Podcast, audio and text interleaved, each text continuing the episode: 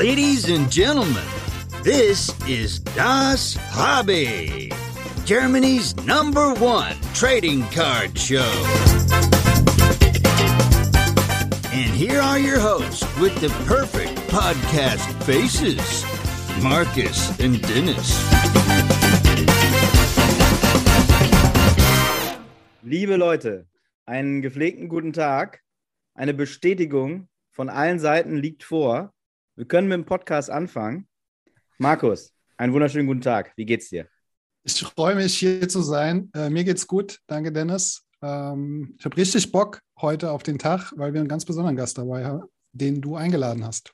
Ja, aus Versehen habe ich den eingeladen. Äh, jetzt ist er da.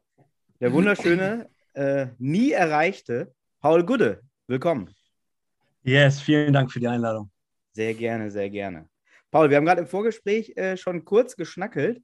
Wir sind uns vor vielen, vielen, vielen Jahren zum ersten Mal über den Weg gelaufen bei einem ganz interessanten Projekt namens Crossover. Kannst du noch mal kurz erzählen, was das war? Erinnerst du dich noch?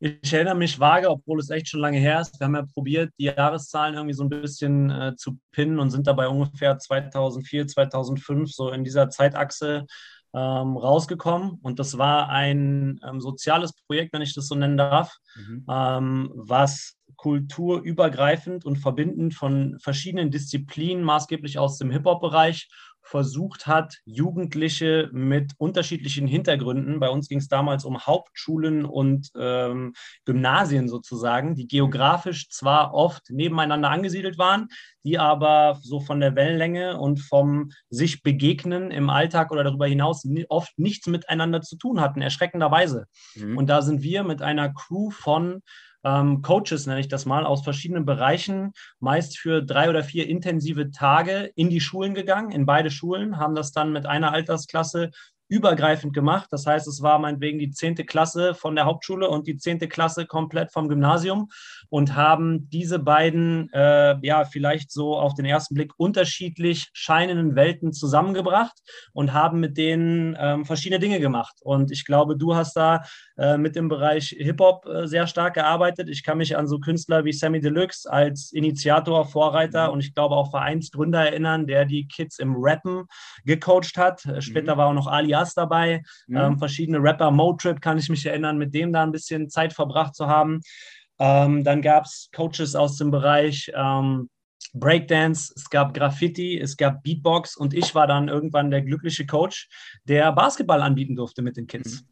Und so haben wir das ähm, ja ein paar Jahre lang gemacht, sind durch Deutschland getingelt. Da gab es auch die ein oder andere Doku und haben so, glaube ich und hoffe ich, dem ein oder anderen Kind und Jugendlichen die Augen geöffnet, dass es nicht unbedingt immer darum geht, ähm, wo du herkommst oder wo du dich befindest, sondern wie offen du durch die Welt läufst und wie du den Menschen begegnest, egal auf welche Schule die gehen, egal was die später vielleicht auch mal beruflich machen, sondern dass da eine gewisse, ähm, ja, ein gewisser Grundrespekt allen hilft, super miteinander klarzukommen ähm, und haben, glaube ich, auch manchem so die Augen geöffnet. Und dazu lässt sich natürlich auch Basketball und Sport und dem, womit ich maßgeblich zu tun habe, sehr, sehr schön nutzen. Deswegen war das eine sehr, sehr interessante Zeit für mich und ich glaube alle Beteiligten damals. Also, das, du hast jetzt schon ein paar ganz interessante Begriffe auch genannt, die ich mit dir auch verbinde, ehrlich gesagt. Also ja, einmal Coaching okay. natürlich und Coach, aber ja. auch, dass äh, zwei Bereiche miteinander verbunden werden. Und bei dir ist es für mich halt Basketball und Hip-Hop. So, das ist yes. irgendwie das, wo ich dich immer, seitdem ich dich kenne, zusammenbringe und was du ja auch durchziehst. So. Ich finde, du bist ein sehr, also du bist ein sehr konsequenter Typ, würde ich jetzt mal sagen, im positivsten Sinne. Ja. Ähm, Genau, wenn, wenn jetzt jemand dich nicht kennt von unseren Hörern, was natürlich dann ein Fehler der Hörer ist, erstmal schon mal. Safe. Möchte ich jetzt schon mal hier äh, kurz mal festhalten. Wie, wie stellst du dich denn, denn vor, wenn du dich jemand, wenn du jemandem erklären musst, was, ich bin Paul Gude, ich mache das und das? Ist nicht so ganz einfach, um das mal vorwegzunehmen, weil ich jetzt niemand bin, der irgendwie äh, eine Lehre gemacht hat, als er 16 war und seitdem in einem Beruf tätig ist, sondern ich habe meinen Weg, der jetzt auch wirklich schon, ich bin jetzt 39, so ein paar Jahre mache ich das ja jetzt auch schon, ähm, ja, bin da ein paar Schritte gegangen, aber der sich ähm, immer Schritt für Schritt ergeben hat. Also ich hatte nie einen Blueprint und niemanden, den ich damals sozusagen als Vorbild hatte und gesagt habe, okay, ich will jetzt meinen, Ge meinen Weg gehen wie der und der und will später das und das machen. Das war nie der Fall. Ich hab, bin immer Schritt für Schritt irgendwie vorwärts gegangen, habe immer mehr rausbekommen ähm, was ich selber möchte, was äh, mich glücklich macht, was mein Weg ist, was vielleicht meine, äh, meine Kraft ist, in der ich äh, sein will, was mein Auftrag ist, wenn man das so will. Ähm, und so hatten, ähm, wie du es schon richtig gesagt hast, zwei Kulturen maßgeblich Einfluss auf meinen Werdegang und haben das immer noch. Und das ist einmal die Basketballkultur und dann die Hip-Hop-Kultur, die für mich ähm, Hand in Hand gegangen sind seit Tag eins.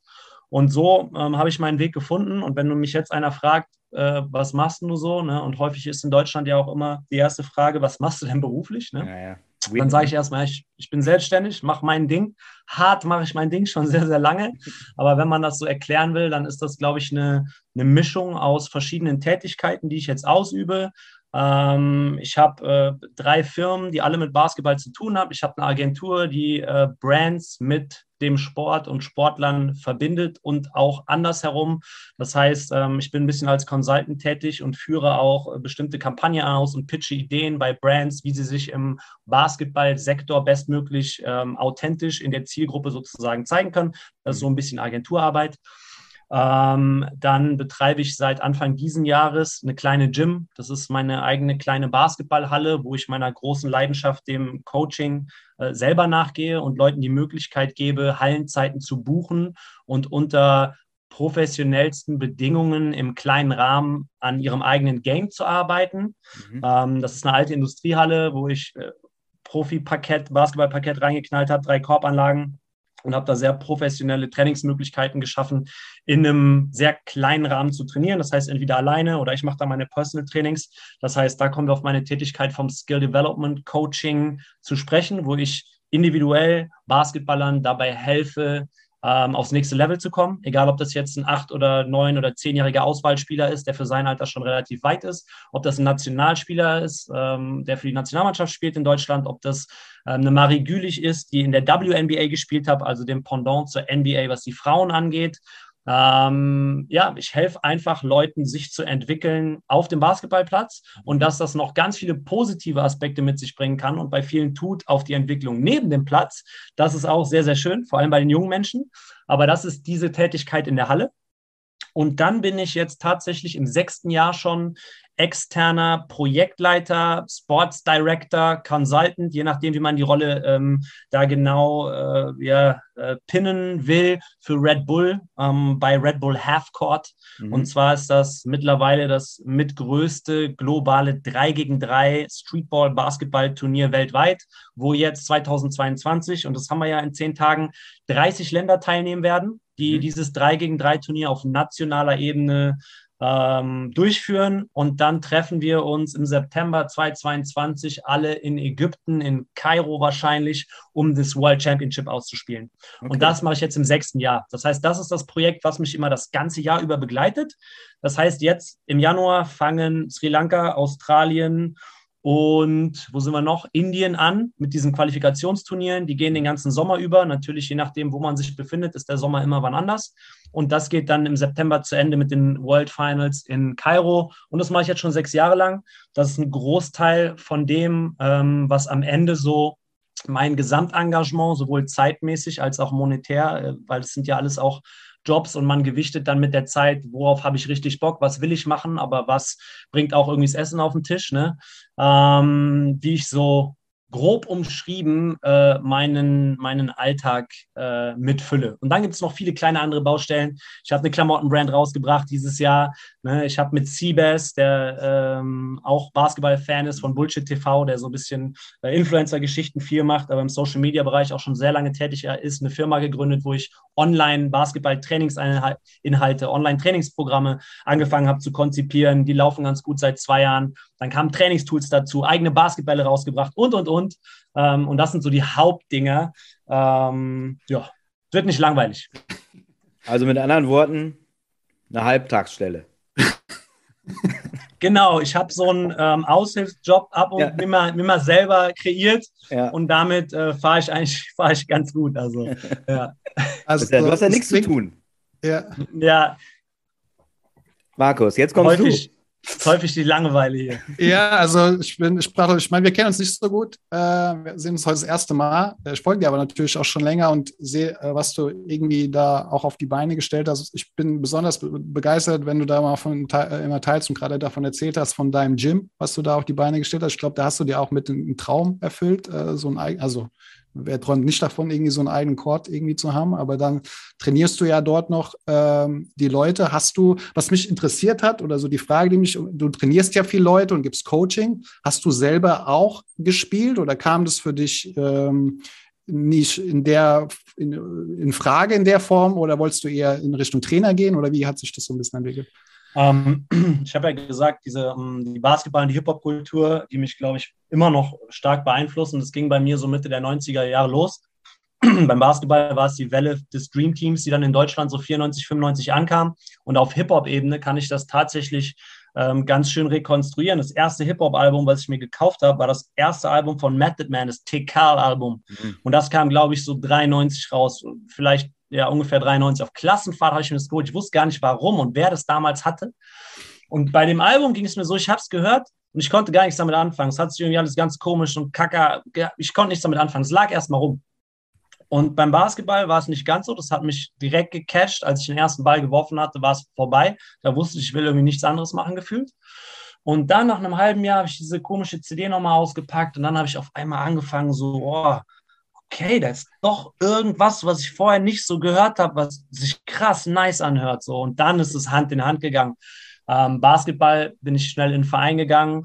Ähm, dann kamen auch diese berühmten N1-Mixtapes, die mich komplett aus den Schuhen geklatscht haben, weil die so dieses Hip-Hop und Playground-Basketball einfach so vereint haben wie nichts, was vorher jemals da war. Und damit war es dann eigentlich auch schon ähm, ja, vorbei, in Anführungsstrichen, dass ich Basketball zwar immer im Verein ausgeführt habe. Ich war auch mal auf der, auf der Schwelle sozusagen. Dann bin ich damals, als ich einen Führerschein hatte von Siegen, wo ich herkomme, nach Hagen gefahren bin, weil Brandhagen damals eine, mhm. eine Nummer war im Basketball. Mhm. Und die wollten den, die Jugendarbeit pushen, haben ein sehr ambitioniertes Programm gehabt.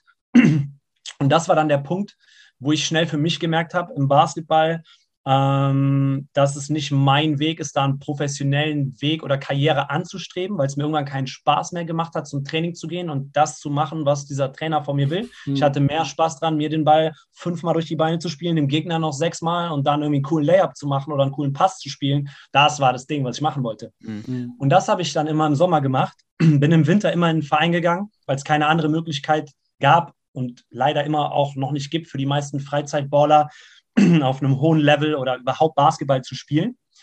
Ähm, und habe dann aber früh erkannt, dass ich im Basketball eher mein Glück auf den Freiplätzen dieser Welt finde. Mhm. Habe das dann immer schon früh verbunden mit Reisen, habe äh, eine Crew um mich herum gesch geschart von Ballern, die genauso gedacht haben wie ich, die alle auf einem hohen Level gespielt haben, aber immer mehr Spaß dran hatten, frei und im Sommer zu spielen.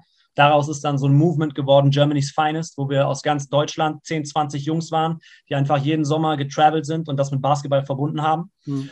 Ähm, und das ist diese Basketballschiene sozusagen. Und auf deine Frage zurückzukommen, ja, klar habe ich gespielt früher, aber jetzt nicht irgendwie so äh, zehn Jahre erste Bundesliga irgendwo auf der Bank gesessen, aber safe sagen können, ich habe gespielt, sondern ich habe immer da schon früh erkannt, was irgendwie ähm, meine Leidenschaft ist oder wofür ich brenne. Und das war immer Playground, immer natürlich trotzdem auf einem möglichst hohen Level gegen krasse Leute spielen. Und dann haben wir früh angefangen, uns selber dabei zu filmen mit so riesen Apparaten von Kameras, die man sich heute überhaupt gar nicht mehr vorstellen kann, mit was wir da Aufnahmen gemacht haben.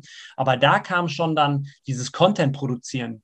Un mhm. unbewusst kam das schon so, ne? Damals mit ein bisschen coole Moves aufnehmen und unsere Spiele. Ich glaube, die ersten Aufnahmen, die ich von mir habe, da war ich noch in der Schule. Das müsste ähm, vor 2000 noch gewesen sein. Also jetzt äh, unvorstellbar so, ne? Ich, vielleicht hören den Podcast auch Leute, die da noch nicht mal geboren waren.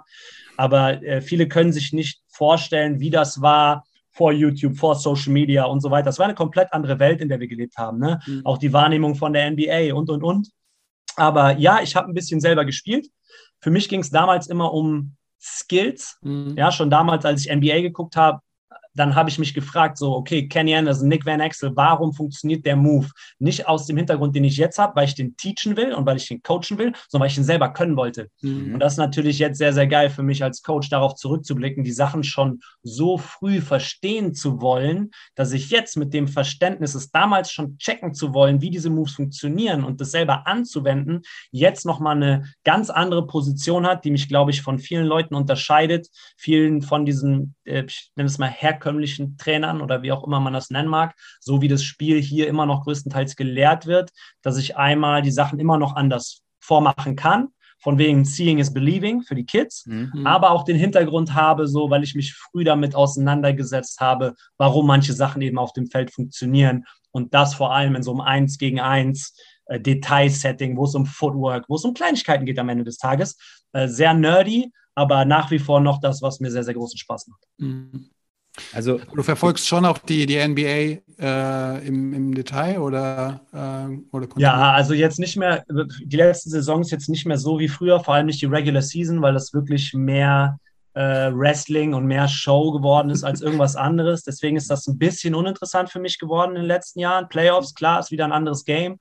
Von den Skills her ist es überkrass, was sich die letzten fünf Jahre sogar getan hat. Da bin ich in engem Austausch auch mit vielen Coaches, die Skill Development Coaches sind für die ganzen NBA-Jungs. Mittlerweile ist es als NBA-Spieler, ähm, gehört es dazu, dass du deinen eigenen Skill Development Coach hast, der vielleicht mit dir zusammen reist, der dich off lang begleitet, dich als Spieler entwickelst. Natürlich nochmal ein ganz anderes Level als hier in Europa. Ähm, aber ja, klar, das nach wie vor, ne, wenn du dir Jungs anguckst wie Jason Tatum und einfach Leute, die vom Alter her so jung sind, aber vom Skillset so reif sind, dann kommt es halt nicht irgendwo her. Ne? Da guckst du im Hintergrund, okay, dann checkst du schnell, das ist einer von den Jungs von Drew Hanlon, das ist einer der Gurus, der Skill Development Coaches aus Amerika mhm. und es macht halt Sinn. Ne? Und das ist schön für mich zu sehen, wie das Spiel stetig sich entwickelt, wie es wächst, wie es, ne? und das ist auch wieder Hip-Hop-Kultur, so weißt du, wo sind wir? Wissen, wo es herkommt auf der einen Seite, aber auch ein Bewusstsein dafür haben, wo sind wir gerade, wo geht es vielleicht hin und das auch zu embracen, sage ich mal, und anzunehmen und äh, wertschätzend zu wissen und nicht einer von denen zu sein, die sagen, ja, früher war aber alles besser. So, ne? Ja, zum Teil bestimmt, aber guck auch mal, was sich gerade tut und hab ein, ein, Auge und eine Wertschätzung dafür, wie es vielleicht gerade ist und wo es hingehen kann. Ja. Du, du hast jetzt gerade schon mal den Unterschied zu den USA auch angesprochen, für dein Business sozusagen. Was sind denn die größten Unterschiede? Dass das da viel mehr gesetzt ist, dass das einfach da dazugehört? Du bist ja hier gerade in Deutschland äh, einer, ist eine, hast du wenig Konkurrenz wahrscheinlich, oder? Das ist schade. Also ich sehe das nicht als Konkurrenz. Ich habe wenig Gleichgesinnte. Ich sehe das okay. so. Ähm, also so lange wie ich oder so offensiv wie ich an das Thema rangehen, macht keiner. Mhm. Ähm, klar sind da Leute und ne, Holger Geschwindner ist immer so das Vorzeigeprodukt, wenn es um mhm. irgendwie Skill Development Coaches geht, weil er hat damals äh, eine Vision gehabt, die ganz anders war von dem, was alle anderen gedacht haben, was mich auch überhaupt gar nicht erstaunt. Ne? Er hatte andere Wege, hatte eine andere Vision ähm, aber es gibt immer mehr Leute, die das machen und die in eine ähnliche Richtung arbeiten oder so ein bisschen so arbeiten wie ich, sage ich mal. Aber der Unterschied oder der größte Unterschied für mich ist, dass die meisten Trainer vereinsgebunden sind und vereinsgebunden arbeiten. Das heißt, die arbeiten in Strukturen, die denen auch oft gewisse Dinge ähm, verhindern oder nicht möglich machen. Ich bin im Austausch mit vielen Leuten, die sich äh, mit denselben Thematiken wie ich auseinandersetze. Und ich bin am Ende des Tages immer so froh, dass ich äh, keinem Rechenschaft schuldig bin über meine Arbeit, sowohl über die Inhalte als auch mit wem ich arbeite und so weiter. Deswegen habe ich mir da was kreiert und Strukturen geschaffen, die so, glaube ich, einzigartig sind in Deutschland, auf jeden Fall. Ähm, was aber auch nicht immer, äh, ja, was heißt positiv ist, aber ich ähm, wenn ich Austausch suche mit Gleichgesinnten, muss ich oft ins Ausland gucken, mhm. ne, was irgendwie schade ist. So, ich würde es feiern, wenn mehr Leute in die Richtung gehen würden wie ich. Ähm, und das ein bisschen so in die Hand nehmen. Es, es hat zugenommen oder man sieht, dass da sowohl ein Markt dafür ist, als auch Leute, die diese Lücke füllen wollen. Ähm, aber es ist auch nicht so einfach, was auch wiederum mit ähm, ja, diesen deutschen Strukturen zusammenhängt. Ne? Also es gibt viele Vereine, viele Trainer, die äh, nicht einen Benefit sehen in der Arbeit von dem, was ich oder andere machen, die wie ich arbeiten, sondern die halt krass Konkurrenz sehen oder die auch inhaltlich damit große Probleme haben und die äh, teilweise Eltern oder Kids abraten, von Leuten äh, wie mir zusammenzuarbeiten. Warum auch immer, ne? ob die eigene Kompetenz vielleicht da irgendwie ein äh, bisschen sich in den Schatten gestellt fühlt, ob die, warum auch immer die Schiss haben. Ich sehe das als einen ganz, ganz großen Mehrwert mhm. für alle am Ende des Tages, weil ich will niemandem was wegnehmen. Ich bin kein Verein.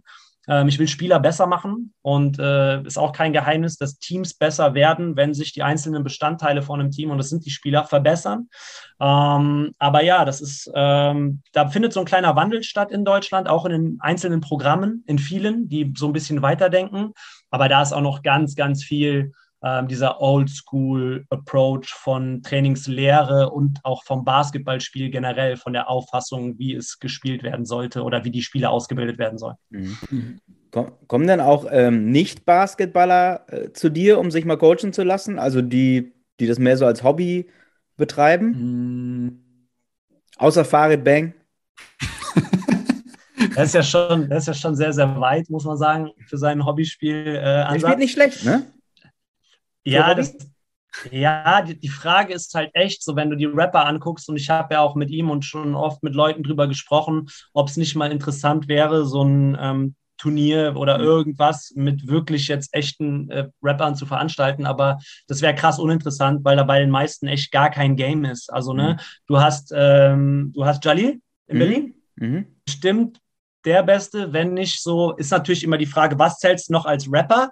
Ne? Mhm. Wo ist die Bekanntheit? Wen nimmst du da jetzt mit rein, wen nicht? Ne? Mhm. In Hamburg gab es auch mal so ein Benefits-Spiel, da hat Boos mitgespielt und da haben ein mhm. paar Jungs mitgespielt, die so ein bisschen klickern können. Mhm. Aber dann wird es auch schon ganz schnell okay. eher so, dass die Rapper gerne Basketballer wären, so wie es andersrum der Fall ist. Aber man, wenn man die mit dem Ball in der Hand sieht, denkt man so, ja, okay, will ich jetzt halt nicht sehen als Zuschauer. Mhm, ja. ähm, aber äh, sag nochmal deine Frage. Ich habe also ob, äh, den komm, verloren. Kommen, kommen auch andere, so, andere komm, ja, zu dir? Ja, ich muss dir sagen, ich bin froh, dass ich nicht mehr jeden coachen muss, in Anführungsstrichen. Mhm. Äh, wenn du Coach bist oder damit auch irgendwann denkst, deinen Lebensunterhalt zu verdienen, dann bist du natürlich auch immer so, ähm, was kann ich mir rausnehmen oder was sind meine eigenen Ansprüche. Mhm. Und natürlich macht es mir Spaß, sowohl mit motivierten und ambitionierten Leuten zu arbeiten, sowieso, egal welches Level die haben.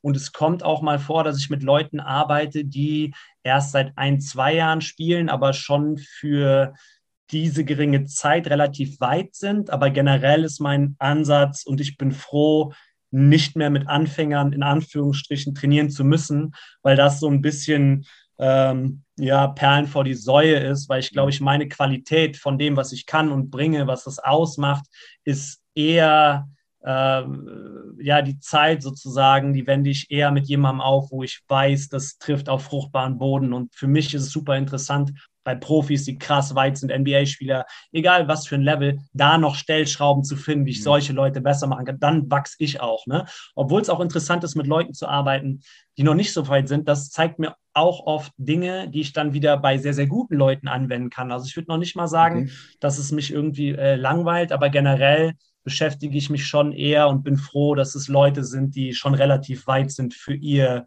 Setting, wo sie gerade sind. Also, also bin ich eher dein Kunde als Markus, können wir so zusammenfassen. Das könnte sein. Ihr könnt, also. Wenn ihr in Köln seid, meldet ja. jederzeit im Basketballatelier mache ich euch die Tür auf. Dann können wir das überprüfen. Da kommen wir ja, drauf zurück nochmal. Sondersendung, Sondersendung.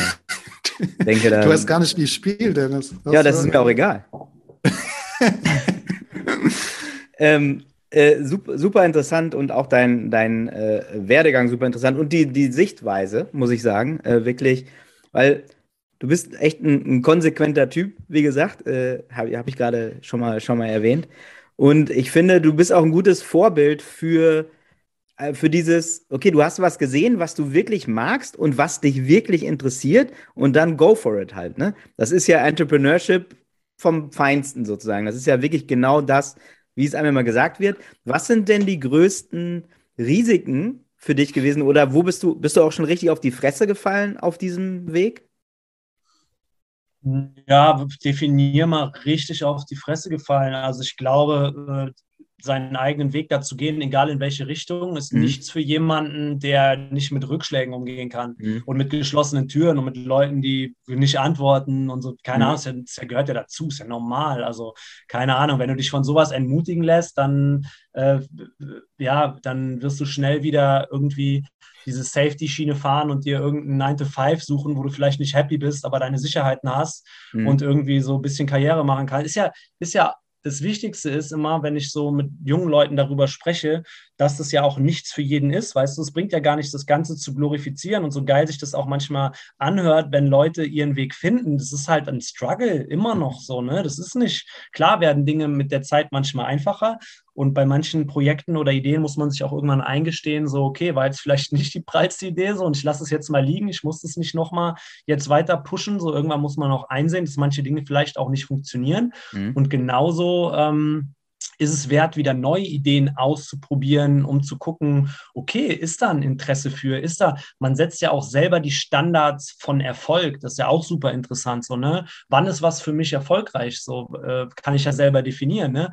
Äh, mache ich das irgendwie von irgendwelchen äh, Drecks, Zahlen oder YouTube-Views oder mache ich das von, will ich das von sowas abhängig machen? Mache ich das von Feedback äh, von Leuten abhängig, die, deren Meinung mir was bedeutet? Mache ich mhm. das? Ne? Ist ja auch immer, wo wie kategorisierst du das ein, sozusagen, das, was du machst. Ne? Da gehören ganz, ganz viele Facetten irgendwie ähm, dazu. Und ähm, um auf deine Frage nochmal zurückzukommen, so, ähm, klar gibt es ganz viele Rückschläge und gibt es ganz viele Punkte, an denen du denkst, so von wegen, äh, ja, ist es das wert, macht es Sinn oder keine Ahnung, aber das gehört, das gehört dazu. Ne? Ich habe meinen Weg, den ich jetzt so lange auch schon gehe, eigentlich auch nur oder früher gefunden aufgrund eines großen Rückschlages, dass ich mit Ende 20 ähm, eine Rücken-OP habe äh, über mich ergehen lassen müssen oder mhm. mich entschlossen habe, mich zu operieren, weil ich einen krassen Bandscheibenvorfall hatte. Ne? L5, S1 so. Äh, bis heute ist das auf jeden Fall so eine Schwachstelle von mir, weil einfach 15, fast 20 Jahre lang auf Beton spielen irgendwann seinen Tribut gezollt hat mhm. und ich gemerkt habe, okay, früher waren wir auch noch nicht so von wegen warm machen, dehnen und so weiter. Ich habe gesagt, gib mir einen Ball, ich will ballen, so was. Mhm auf Beton, egal, gib ihm den ganzen Tag mhm. lang. Und dann Ende 20 habe ich gemerkt, uh, äh, da ist doch vielleicht noch mehr und da ist ein Körper, der sich irgendwann beschwert, wenn du zu krass in eine Richtung gehst. Und ich glaube, alle Extreme sind im Endeffekt ähm, nicht so gesund für uns, egal um was es geht jetzt. Und bei mir war es halt echt das extrem Leistungssport in Anführungsstrichen draußen auf Concrete die mhm. meiste Zeit. Das heißt Ende 20, äh, Bandscheibenvorfall, OP und so weiter.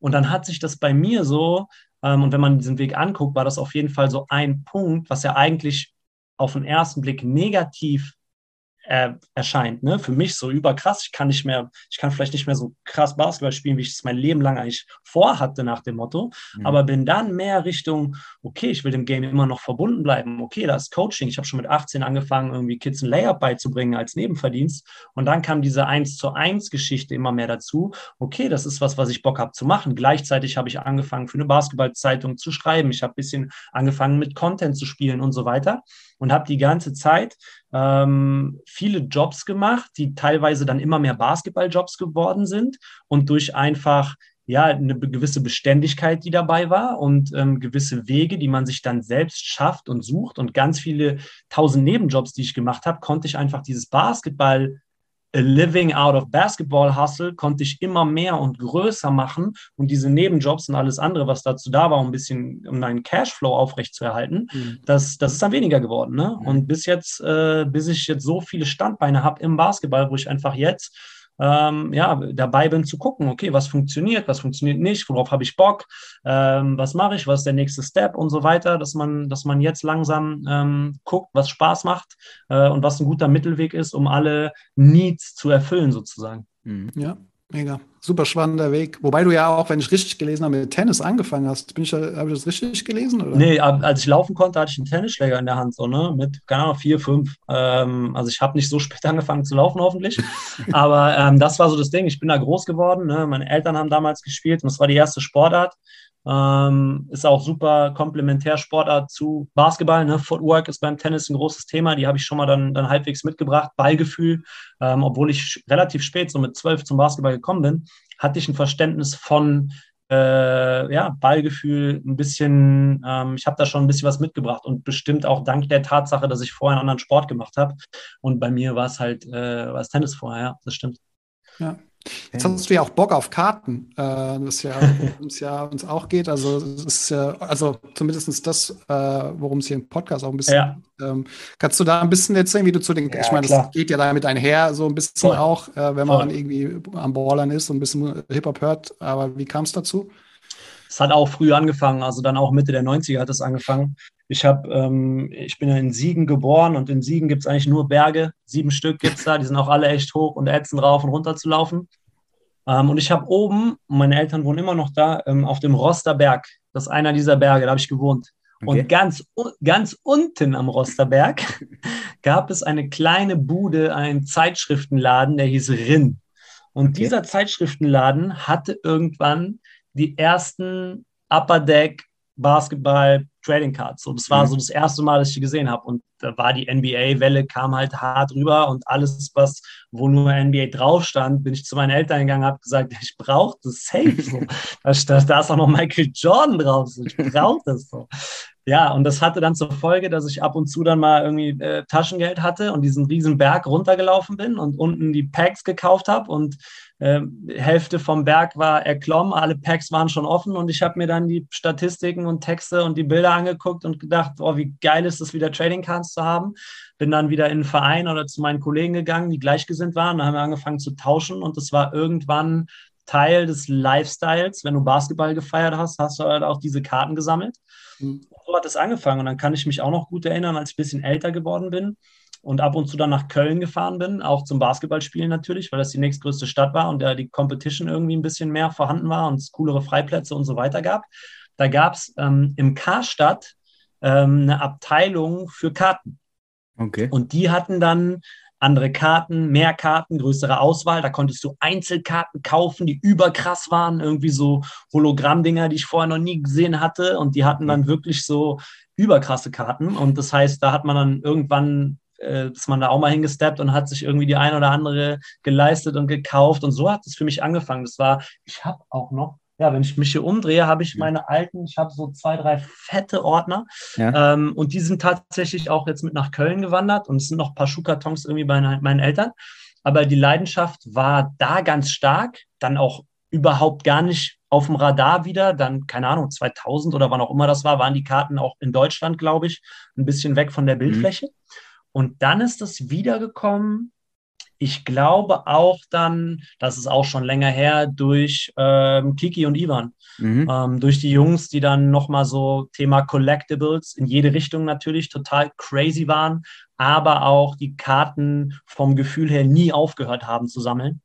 Ähm, und dann war nochmal das Thema bei mir, dass ich da irgendwann mal vor fünf, sechs oder noch mehr Jahren mit einem Schuhkarton zum Kiki nach Hause gefahren bin. Wir haben Playoffs geguckt. Der hat mir da sein Museum zu Hause damals noch gezeigt. Und wir haben halt über Karten geredet und ein bisschen ähm, angeguckt und reminisced über die alten Zeiten. Aber ja, es ist, glaube ich, gerade wieder so ähm, ja, up to date das Thema wie lange, lange, lange nicht. Mhm. Du warst auch im Laden bei den Boys zur Eröffnung. Was ist yes. da dein, dein Eindruck? Ja, absolut geisteskrank. Also ähm, ne, ich habe, ähm, ich durfte einen Tag vor der offiziellen Eröffnung, haben die so eine Mini-Eröffnung gemacht für so einen kleineren Kreis, sage ich mal. Und da war ich äh, eingeladen, habe mich sehr äh, äh, geschätzt gefühlt, ähm, da sein zu dürfen an einem Abend vor der Eröffnung. Und ich kenne Kiki und Ivan schon, schon lange, ähm, seit Basketballcamps eigentlich hier in Hilden. Das ist auch nicht weit. Da habe ich irgendwann mal kennengelernt, weil die Gäste waren im, im Camp und habe die beiden Jungs da ziemlich gleich eigentlich kennengelernt. Ähm, und da war direkt irgendwie eine, ähm, eine, gemeinsame Liebe und Passion so fürs Game ähm, und auch für diese Leidenschaft des Sammelns, weil ich das auch irgendwann mal hatte, war da der Link direkt da. Und das ist einfach dann so ein gemeinsamer Faktor und da nochmal dabei gewesen zu sein und zu sehen. Ich meine, ich habe mir Anfang dieses Jahres selber den Traum der eigenen Halle äh, erfüllt und dann ein halbes Jahr später oder so erfüllen sich die Jungs auch den Kindheitstraum. Das war so, irgendwie manchmal ist es Zeit für manche Dinge im Leben und in diesem Jahr haben so ein paar Leute sich echt ähm, von einer krassen Leidenschaft äh, da was erfüllt so und es war mhm. äh, ja war sehr nice da, da gewesen zu sein. Ich war seitdem drei oder viermal da. Ich bin vielleicht alle zwei oder drei Wochen bei den Jungs, mhm. weil ich von mir, wo ich wohne, 20 Minuten hinfahre. Okay. Und es so nice ist, einfach dahin zu gehen, äh, mir ein, zwei Packs zu kaufen, mich an den Tisch zu setzen, äh, mit den Jungs zu quatschen. Dann packt der Kiki wieder das Leckerli und das aus und hat da die absurdesten Boxen. Jeden Tag kommt Ivan immer mit so riesigen Paketen rein und was sie da, also was die da stehen haben, ist die eine Sache, aber was Kiki zu Hause hat, ist nochmal die ganz andere Sache. Und was da an Boxen und so weiter rumsteht und einfach nur wild. So. Und das Schöne ist bei den Jungs, die machen das halt nicht wegen Cash. Ne, mhm. und das merkst du. Die machen das nicht. Mittlerweile hat man das Gefühl, ne? Und natürlich ist online basiert vieles so, dass ganz viele Leute, ist ja auch nicht verwerflich, das irgendwie als Wertanlage zu sehen ne? Mhm. und sich irgendwie für 1000 Euro eine Box zu kaufen, weil sie hoffen, dass da irgendeine Drecks Luka Doncic-Karte drin ist, die vielleicht 4000 wert ist und so. Mhm. Und das kannst du ja machen, aber was, was ich am meisten schätze an den Jungs ist so, ähm, dass sie das wirklich aus der Liebe zum Game und aus der Liebe zum Collecten machen, so und nicht wegen Cash. So klar sind die beiden Jungs wahrscheinlich die reichsten Leute in fucking Langenfeld, so, so hands down. Wenn du da ins Museum läufst so, und halbwegs weißt, was da hängt, so, dann ist es jedem klar. Aber darum geht es nicht, weißt du, darum haben die nicht irgendwie so den Respekt von mir und vor so vielen, sondern das ist einfach so, weil die Jungs so authentisch und so nice sind, einfach so herzensgute, äh, offene Leute, die dieses Collecten seit 30 Jahren so am Herz liegt. Es ist einfach nice zu sehen, wie das äh, ja Früchte trägt und wie die da äh, so ihr eigenen Schrein gerade bauen. Das ist einfach geil. Ja. Ja, das stimmt. Wobei ich sagen muss, diese, diese Herzlichkeit und diese Offenheit, das, äh, so wie du gerade sprichst und das, was du jetzt in der letzten Dreiviertelstunde auch so, das erinnert mich. Also ich kann sehr gut verstehen, dass ihr euch sehr gut versteht, weil ihr ähnelt euch da, glaube ich, sehr, sehr in, ja, in der Richtung. Ähm, auf jeden Fall in vielen Sachen, ja. Der, der, hast du der denn dritte Drilling, ey. Beslic, Paul Beslic. wow, wo ist mein, wo ist mein Talent? Hast du denn da auch eine bestimmte, äh, also wie tief bist du da im Sammeln? Hast du da einen bestimmten Spieler, den du äh, super gerne sammelst oder einfach, worauf du Bock hast, irgendwie ja, Packs zu öffnen? Ja. Also früher, und ich habe immer noch so bestimmt, ich weiß nicht, ich habe die früher mal gezählt, so früher war es Jordan so, ne, der Goat überhaupt so damals war krass. Ich musste immer Jordan, Jordan, egal, egal was. Ähm, und jetzt, ich bin, ich würde gar nicht sagen, dass ich jetzt so in diesem Game irgendwie drin bin. Ähm, da ist Siebers zum Beispiel und so wesentlich ambitionierter und wesentlich, wesentlich mehr drin mit dem ganzen Graden und noch was. Ich habe jetzt irgendwann mal, ich habe irgendeine Luka Doncic-Karte, so eine grüne Laserkarte oder sowas, die habe ich Kiki jetzt irgendwann mal einfach mitgegeben, habe gesagt, ey, wenn du wieder eine Karten rüberschickst zum Graden, schick die mal mit. Ich will wenigstens eine meiner Karten irgendwie gegradet haben. Und mittlerweile dauert das ja gefühlt fünf Jahre, bis man da irgendwas zurückbekommt. Aber wenn die irgendwann zurückkommt, dann äh, bin, ich auch, bin ich auch happy, wenn die natürlich eine 9 oder eine 10 bekommt.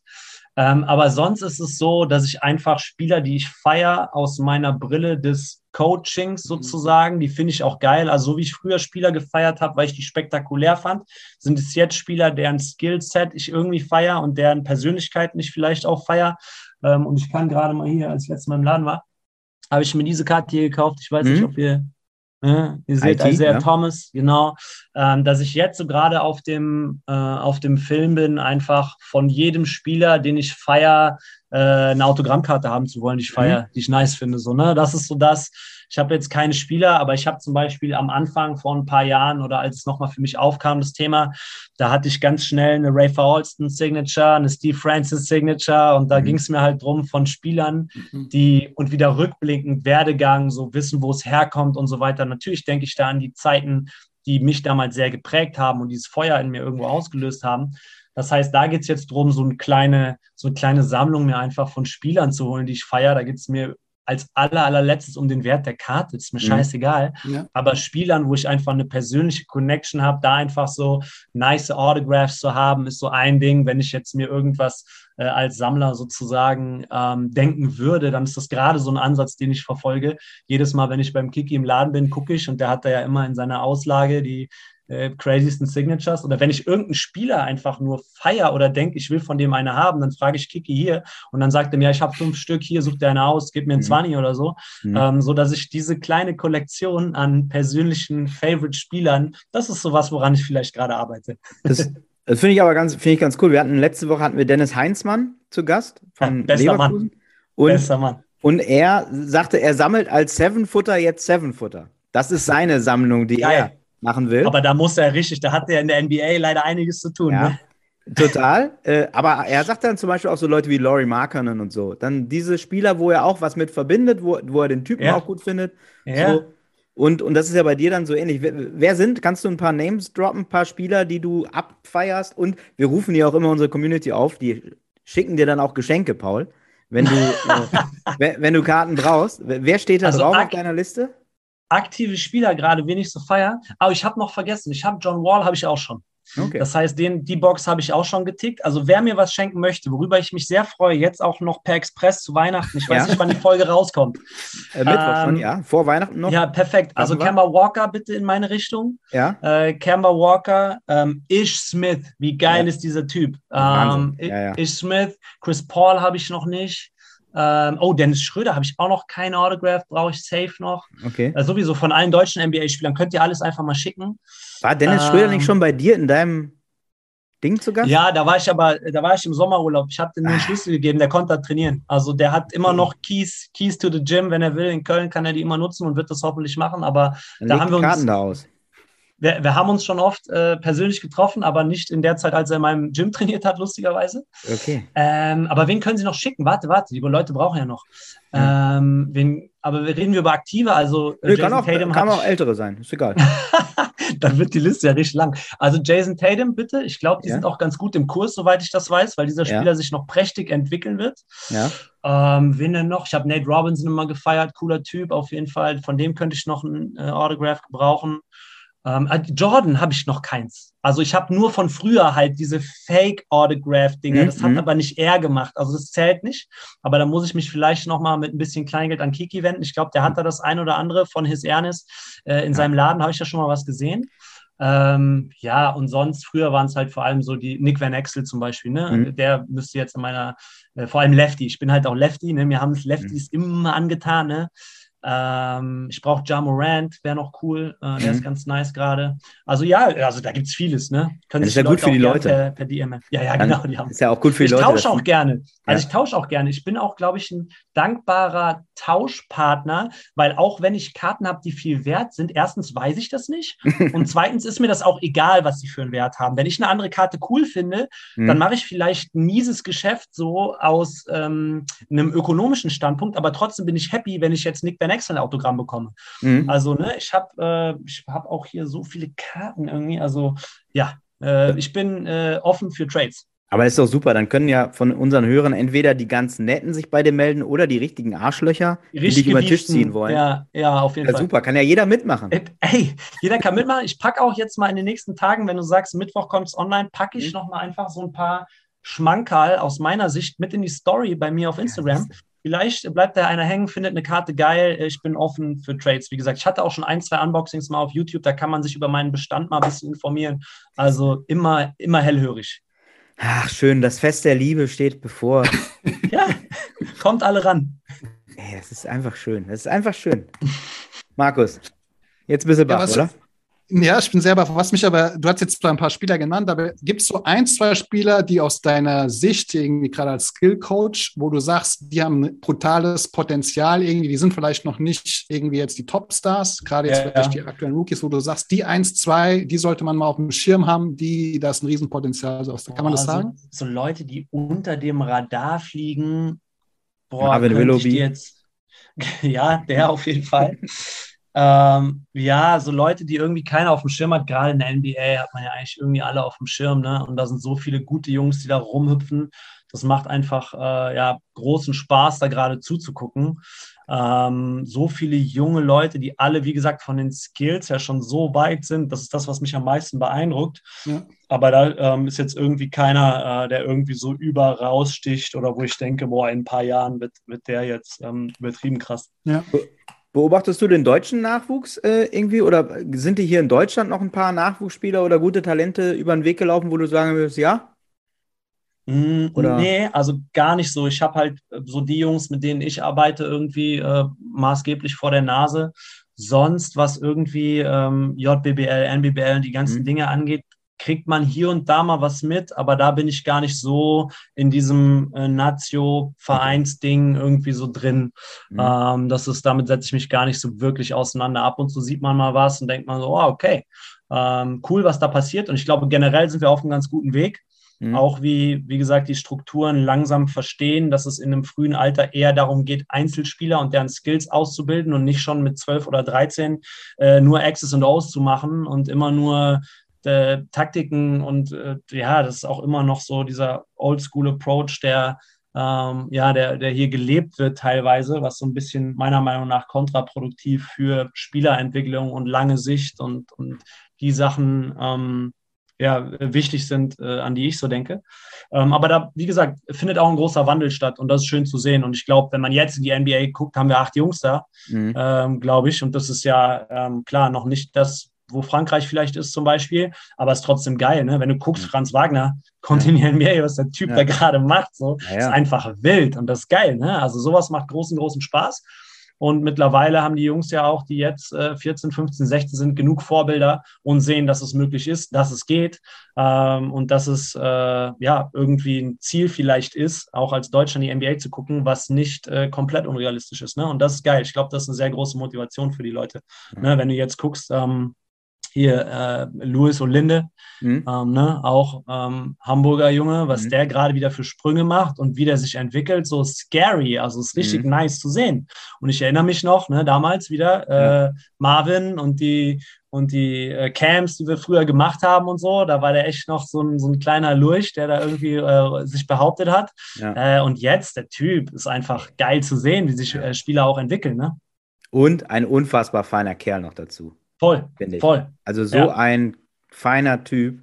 Echt Hut ab. Danke, Papa. Danke, yes. Papa Wilbert. Yes, auf jeden Fall. Gemacht. Hat er gut gemacht. Sehr gut, ey. Tipptopp. Vielen, yes. vielen Dank. Das hat Spaß gemacht. Sehr gerne. ja, mir auch. Dann, äh, jetzt müssen wir uns doch mal wieder im echten Leben mal wieder treffen. Sehr gerne. Wenn ihr in Köln seid, ähm, kommt im Atelier vorbei, werft ja. mal einen Korb. Ich fahre die Körper auch gerne runter ein bisschen. Das wäre ähm, wichtig. Gar kein, gar kein Ding. Und dann, ähm, ja, sehen wir uns vielleicht da oder mal äh, in, in Hamburg. Sehr gerne. Wir packen alles Wichtige in die Show Notes. Das ist ja bei dir, brauchen wir wahrscheinlich eine Sonderseite an Show Notes äh, okay. Podcast, an, an ja, Links, die wir da bei dir dazu packen können. Packt Aber alles rein. Vor allem halt die äh, Lieferadresse ist wichtig. Das ist wichtig. Lieferadresse und Bankverbindung. Wenn jemand mal keine ja. Karte schicken kann, kann er auch überweisen. Gar kein Problem. Sehr gut. Markus, hast du noch was auf dem Herzen? Ja, ein Wunsch, ich weiß nicht, äh, wenn dir irgendwann auf deinen Events Lou Richter über den Weg läuft, dann oh. äh, sag ihm doch, er soll sich mal bei uns melden. Wir hätten auch Interesse, da, weil wir haben so oft über seine Sendung geredet, Jump Run. Ja, klar, äh, natürlich. Ja. Fast jeder. Und, äh, und wir haben, äh, ich glaube, Dennis hat ihn schon auf LinkedIn kontaktiert. Ja, okay.